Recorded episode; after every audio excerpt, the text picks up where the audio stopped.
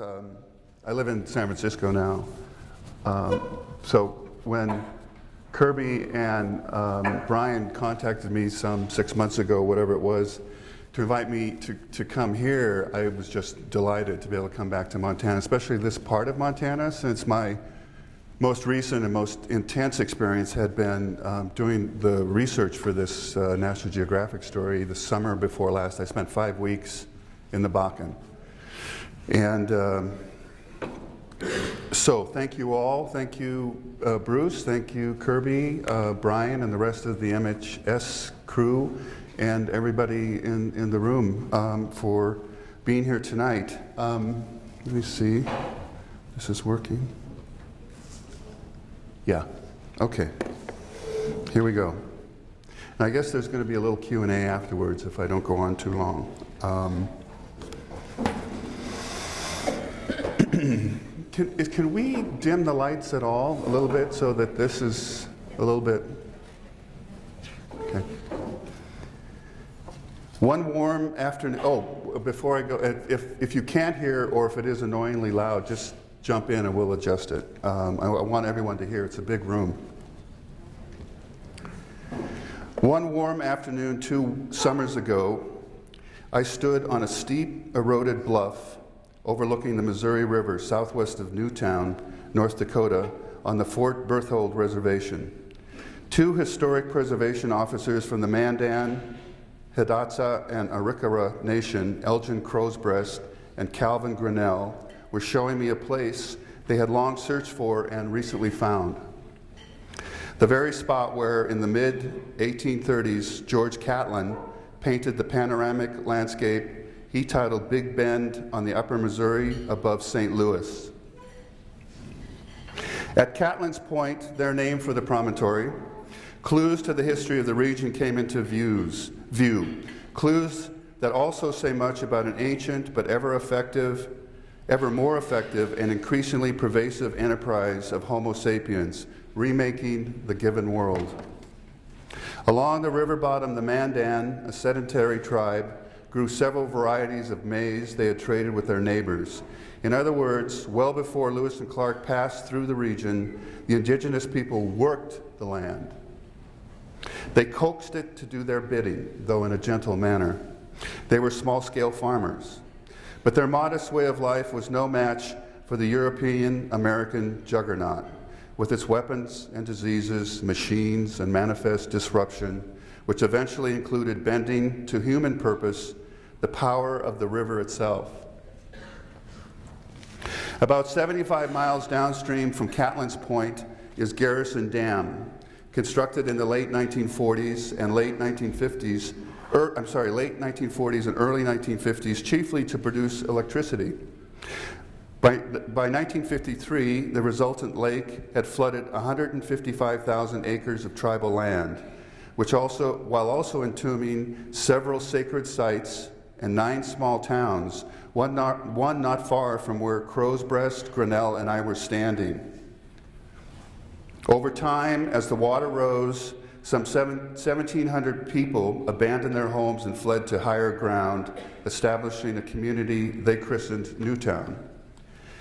Following the doomed practice of assigning a dollar value to things whose worth can't be measured in monetary terms alone, the U.S. government offered the three affiliated tribes about, about $5 million or $33 per acre to compensate for their lives. The Mandan, Hidatsa, and Arikara protested, eventually convincing Congress to increase the amount to $12.5 million, still far short of the land's appraised value at the time.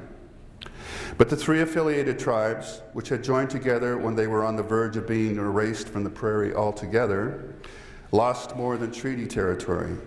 According to the final settlement, they were prohibited from grazing, hunting, and fishing along the new shoreline. They couldn't draw water from the lake for irrigation projects, and they no longer owned the subsurface, subsurface mineral rights within the reservoir. After saying goodbye to Crow's Breast and Grinnell, I visited Marilyn Hudson, administrator of the Three Tribes Museum in New Town. We're making the best of a bad situation, she said. The 79 year old former BIA official had in mind the effects of unchecked oil development on the reservation during the past few years. But the comment conjured up a litany of unhappy historical situations, the most personal and most painful being the day when she, a senior in high school, and, and, her family were forced to abandon their home in Elbowoods, nestled next to the Missouri, one of the villages condemned to eerie repose at the bottom of the lake. Fort Berthold had been inundated again, Hudson believes, this time by industry. Tribal leaders weren't prepared, she said, nor was the, nor was the BIA. The only ones who knew where they were going, as she put it, were oil interests, which several years ago used dummy companies to lease most of the available mineral, mineral rights at discount prices. Hudson had argued for prohibiting or limiting drilling on certain parts of the reservation. Her pleas have been in vain. The tribe has no oil industry experts, Hudson explained, no economists, no geologists, no civil engineers, no technicians, no one with the right kind of business experience, no mechanisms for regulation or monitoring.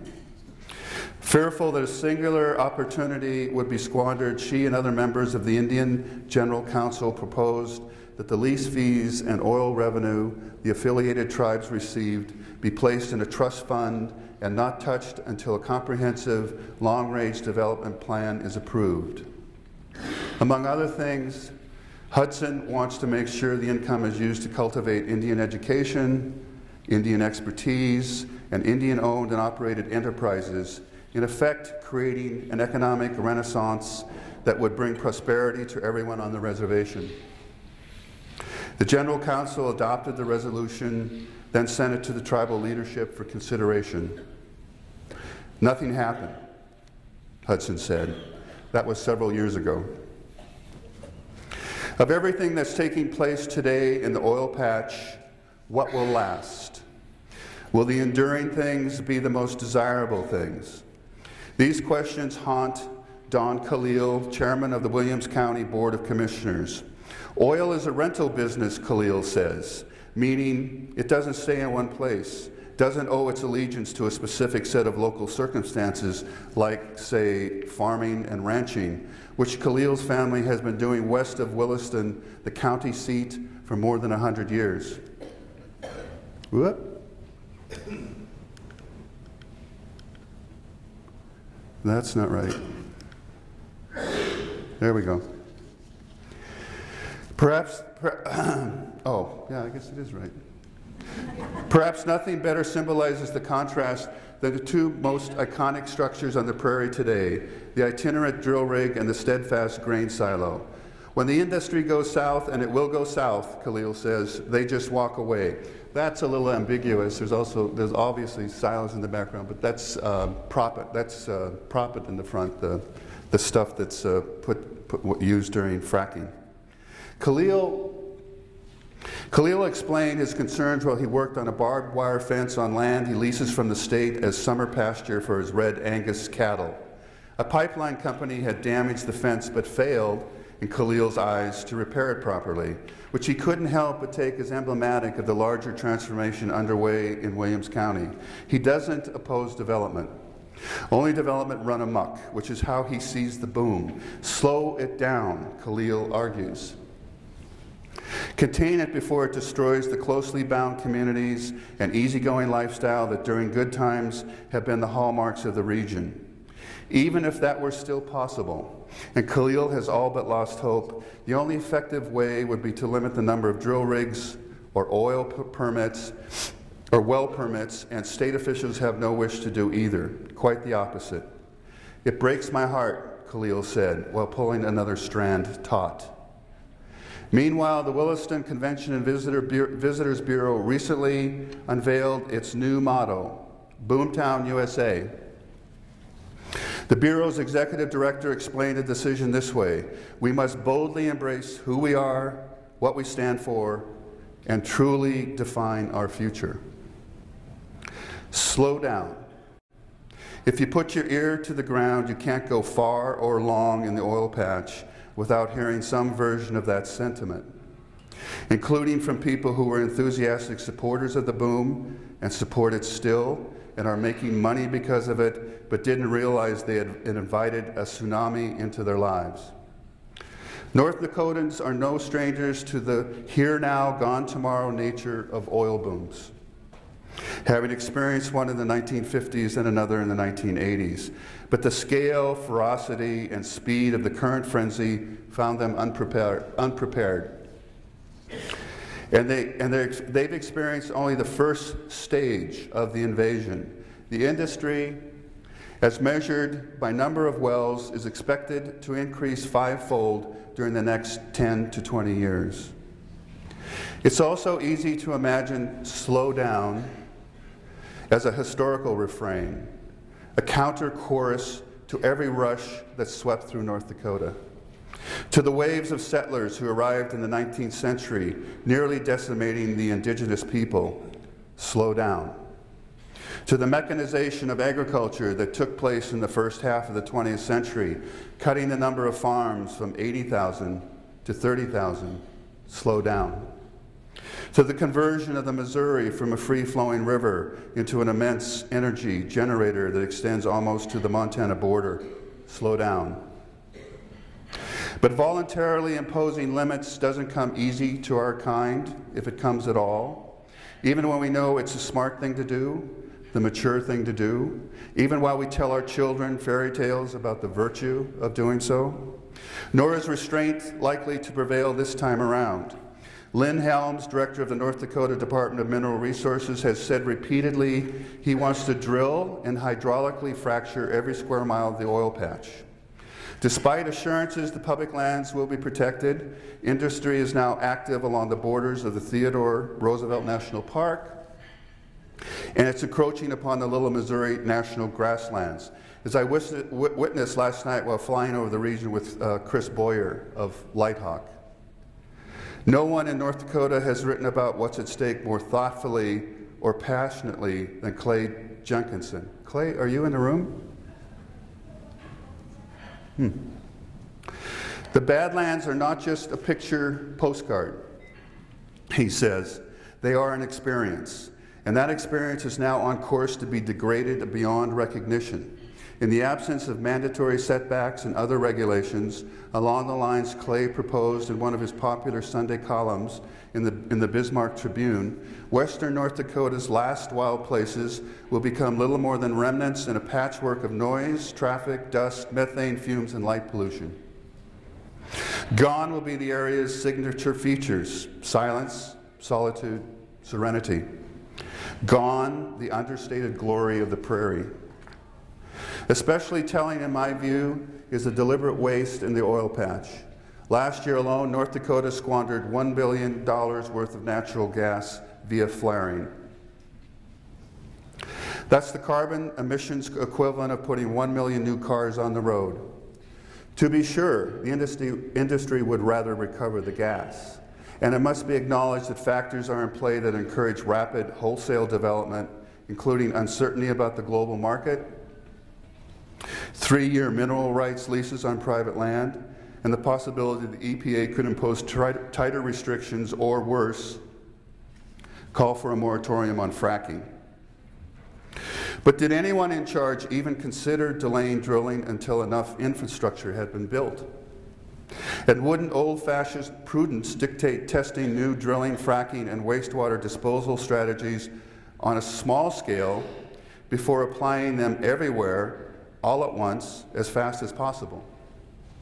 If these questions seem naive, unrealistic, I would argue they do so only because of the dominant ideology, which is based on technological determinism and the systematic postponement of full accountability.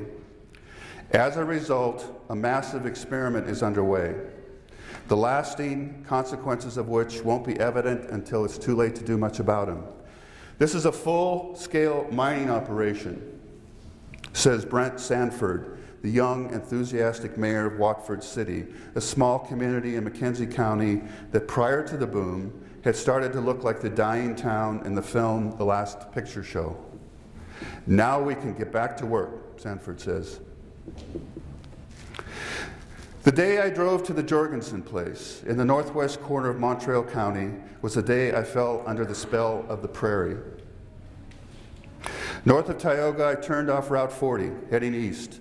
On both sides of the gravel road, fields of wheat, alfalfa, and sunflowers spread to the horizon. In this part of the country, if you're not in a hurry, you can't help but notice the sound. That there's so little of it, for one thing, and that it's mostly orchestrated by the wind, which is almost always present, howling, thrumming, or as happened that morning, whispering as it sifted through the still green crops. I continued for eight miles along a road without bends, in a land without contours, none of which prepared me for my destination, the White Earth Valley, a wide grassy basin whose subtle charm owes much to the flatness of the area surrounding it. Here, on a bench above the valley, Richard and Brenda Jorgensen, both 59, have lived for more than 39, or for, for 30 years. While Richard drove a swather in a nearby field, cutting sweet, smell, sweet smelling alfalfa for cattle field, feed, Brenda showed me the troubles the boom had visited upon them, which also highlighted sacrifices residents throughout the region are making for the sake of oil. Brenda conducted the tour on an ATV, accompanied by two of her grandchildren, seven year old Ashley and five year old Kyle. With Ashley sitting on her grandmother's lap and Daredevil Kyle riding hands free next to me in the back, we headed north of the house, skirting patches of virgin prairie, home to coneflowers, blue-eyed grass, and blanket flowers, and coulees where ash trees and juneberry bushes were abundant. Brenda was still in college when Richard showed her the valley. It was instant love, she says. Making a go of it on the Jorgensen family property, however, has never been easy. Eight years passed before they were able to build a house, which they did themselves, moving in on Easter weekend, 1980. Like most of the landowners I met in the oil patch, Richard held a second full time job, not retiring until 2006. Brenda worked part time. Farming and ranching rarely provide enough income to support a family. You don't do it unless it's something you can't live without. Early on, Richard also handled all the work on the land, which took a toll. He was getting too grouchy, Brenda says. I told him, You have to teach me how to help you. We arrived at a spot that afforded a view of the White Earth River, a narrow stream that winds through the Jorgensen's prime farmland. The valley floor is where a company called Alliance Pipeline is constructing a 12 inch gas conduit that would connect an existing processing plant in Tioga to its main line some 80 miles away. The Jorgensens and several of their neighbors vehemently opposed the project. I don't want a bomb in my backyard, Richard says. But Alliance went to court, threatening to use eminent domain, the controversial process by which private property can be seized in the name of a larger public good, in this instance, providing energy the U.S. needs and demands. The morning, I visited, the morning I visited was supposed to be the last day company surveyors would traipse around the ranch, an insult in itself. What does it mean when I say someone's hunting for gravel? Brenda asked her grandchildren, invoking the underhanded oil men in the film There Will Be Blood. They're snooping around, Kyle replied. As if on cue, a hawk shrieked overhead. While the Jorgensens fight to retain control of their bottom land, they are already living with the consequences of having lost it elsewhere on the ranch. 800 feet from their house, a petrol hunt jack, chump, jack pump runs day and night. At least three more pumps will, will be built on the spot. They didn't want the well the noise, traffic, damage to their land, contamination risks, methane clouds that drift their way when the flare goes out in the middle of the night. But they had no say in the matter. North Dakota allows landowners to separate surface rights from mineral, mineral rights. During hard times, which have been frequent on the high plains, some have been tempted to sell or trade their mineral, mineral rights for, say, needed equipment like a new tractor. Richard's father had purchased a thousand acres from someone who didn't tell him he had sold the mineral rights in five acre parcels to people all over the country. Further complicating matters, the rights have since been bequeathed many times. After poring over records at the county courthouse, Brenda discovered to her horror that 110 strangers currently own the minerals beneath the 40 acres surrounding their house. If an oil company can persuade 51% of present day mineral rights owners to agree, and given that they will make money, perhaps lots of it, without taking any risk, they usually do, it can drill on land that doesn't belong to them. Perhaps prescient action on the part of the state legislature could have corrected this all too common arrangement, but now the minerals leasing and exploration phase is largely over in western North Dakota, giving people who don't live and work on the land the power to dictate the fate of many who do. This predicament is part of a larger dynamic. Whatever benefits the oil boom yields, they will be dispersed widely. To be sure, it starts with locals, including landowners who have retained their mineral rights and are earning a great deal of money from leasing. Overnight affluence is common. But much more wealth is leaving the region.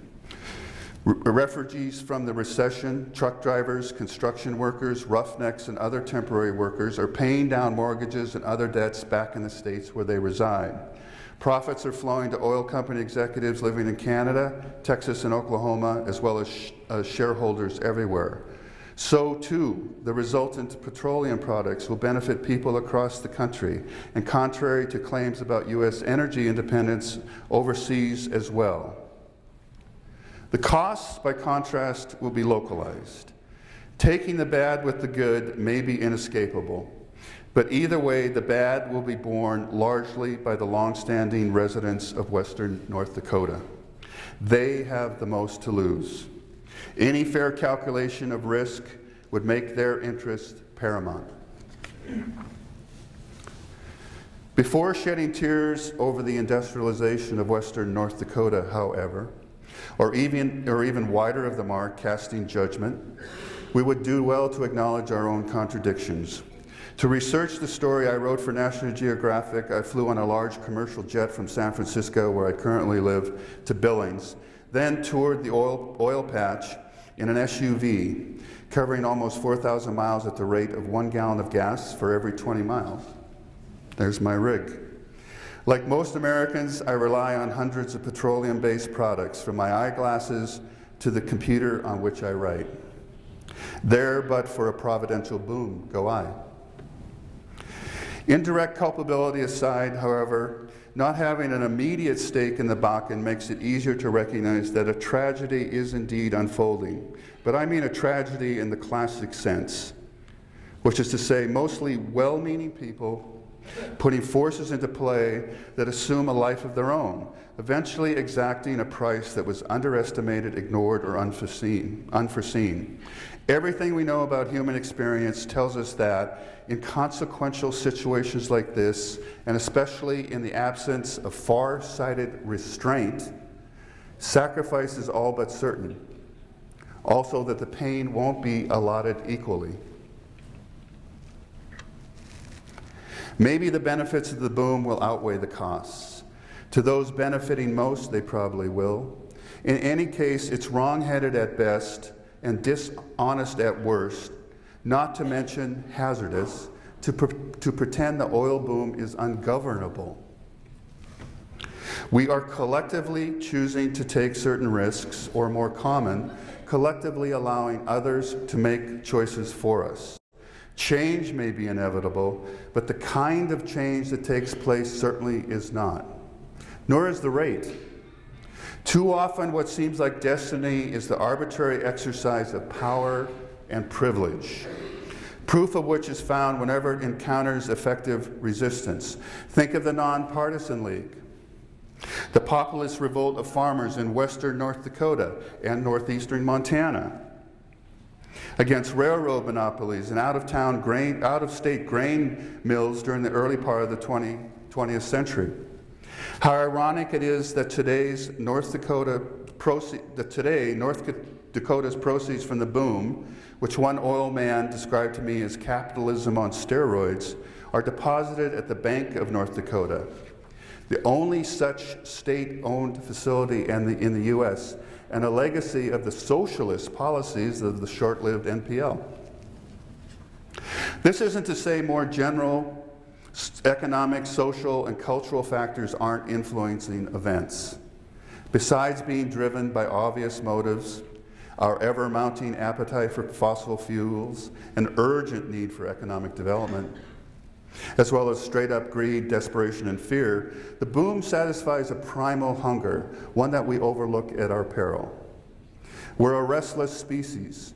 We can't sit still, can't leave well enough alone. We, do, we need to do something. We need to be doing something, tinkering, rearranging, exploiting, which seems harmless enough until you remember that 7 billion people now inhabit the planet, a number that is expected to rise to at least 10 billion before it levels off. Also, that more and more of us desire the conveniences of urban industrial civilization. Set aside for the moment the question of where the energy and other natural resources will come from, and set aside the matter of food security. What will keep us occupied? Probably not contemplating the beauty of the Badlands, or for that matter, any other pristine landscape. We can't all be writers, teachers, historians. As environmental historian Richard White observed in his short but profound book, The Organic Machine, human beings have, have historically known nature through work. Given that I come from a working class background, that I'm a fourth generation descendant of Cornish tin miners and Irish copper miners, it's probably no surprise I was impressed by what I saw at a well northeast of Williston in June of 2012.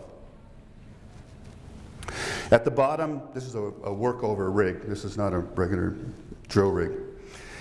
At the bottom of the vertical leg, about two miles underground, a leak had developed. To bring the pipe to the surface, a derrick like structure, similar to a drill rig but smaller, had been erected. On a deck about 30 feet up the rig, four roughnecks were removing the entire 10,750 feet of pipe, one 32 foot, 500 pound segment at a time a task both tedious and highly dangerous. A device underneath the deck held each segment in place as it emerged to prevent the pressure of the oil from sending all two miles of pipe, some 84 tons of steel, rocketing into the sky, which I've been told does happen. I've never seen it. As to remind us of the, that possibility, a fountain of oil suddenly burst from the hole, covering the men, their hard hats, faces, everything. The odor of gas permeated the air. More fountains followed. Just another day in the oil patch. Here were guys who knew what they were doing, who were exposed to constant danger, who were paid well, and who, because of all that, had ample reason to be proud. Manual labor in difficult and perilous circumstances, circumstances, which in our age of high tech jockeys and private equity sharks seems exotic and almost heroic. But as I gazed up at the men, their black slickers coated in sweet yellow crude, the crude turning silver in the bright sunlight, what I also saw was the existential necessity of labor. Attention must be paid to the Watford City Mayor's comment about getting back to work. Without creating a sufficient number of long lasting, well paying jobs, any attempt to reconcile the material and energy needs of a continually expanding urban industrial civilization with safeguarding the natural environment, environment is doomed. Which is to say, Homo sapiens has bred and tinkered and disrupted itself into a corner, one from which there will be no easy escape. There will be blood.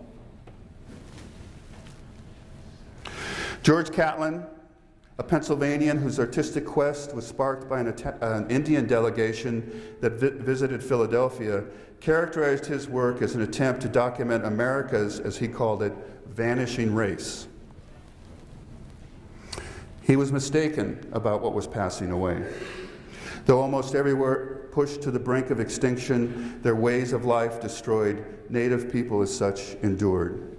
But in Catlin's overall enterprise, recording things as they vanish, lies a deeper and painfully familiar truth. Journalists, it has been said, write the first rough draft of history. Fair enough. But sometimes, especially regarding social and environmental issues, I also find myself writing the first draft of an elegy. An homage to something just as it's about to disappear or which has done so recently. Historians usually are further removed waiting until long after an event has occurred or a person has died before trying to account for, for what happened. After the fact.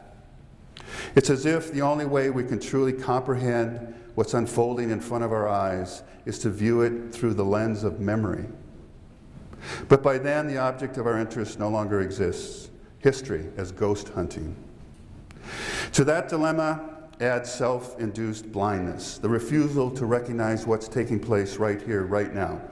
While traveling through western North Dakota, I sometimes felt as if I were witnessing a collective trance or that I'd stepped back in time. Keep in mind that the Bakken is primarily an oil, primarily an oil field.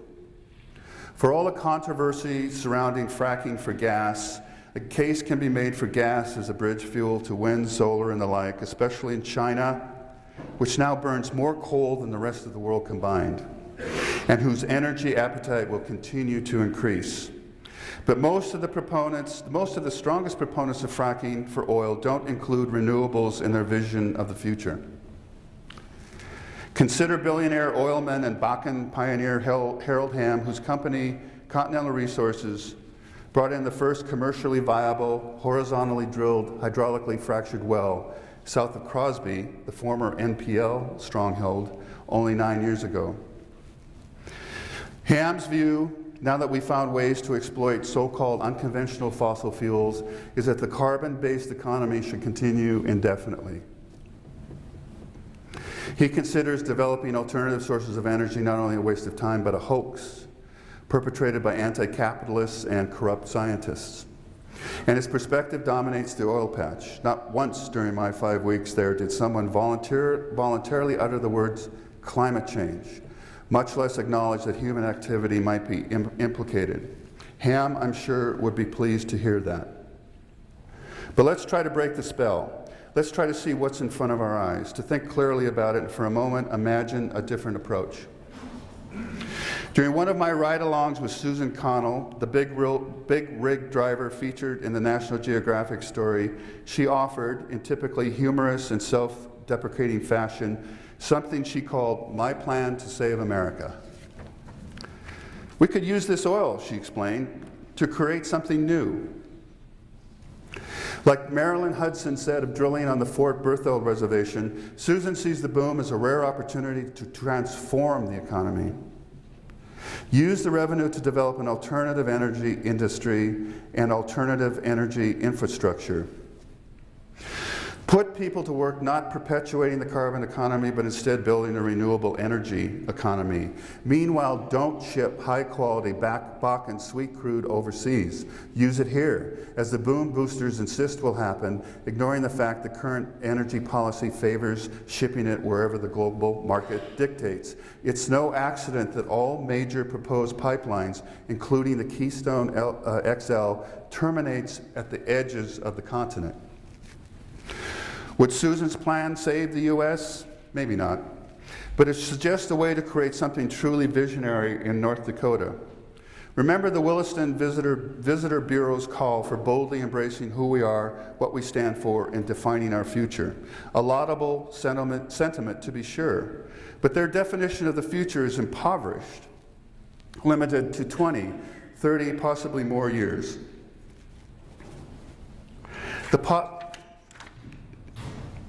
sorry, the possible life of the boom, one to two generations at most, that scarcely qualifies as bold thinking. There will be oil. There's no doubt about that. But if we're serious about defining our future, we, t- we need to ask a different question.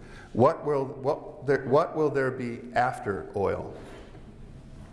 By that time, Western North Dakota will have paid a heavy price. Where once there was silence, there will be trains, tracks, and jack pumps.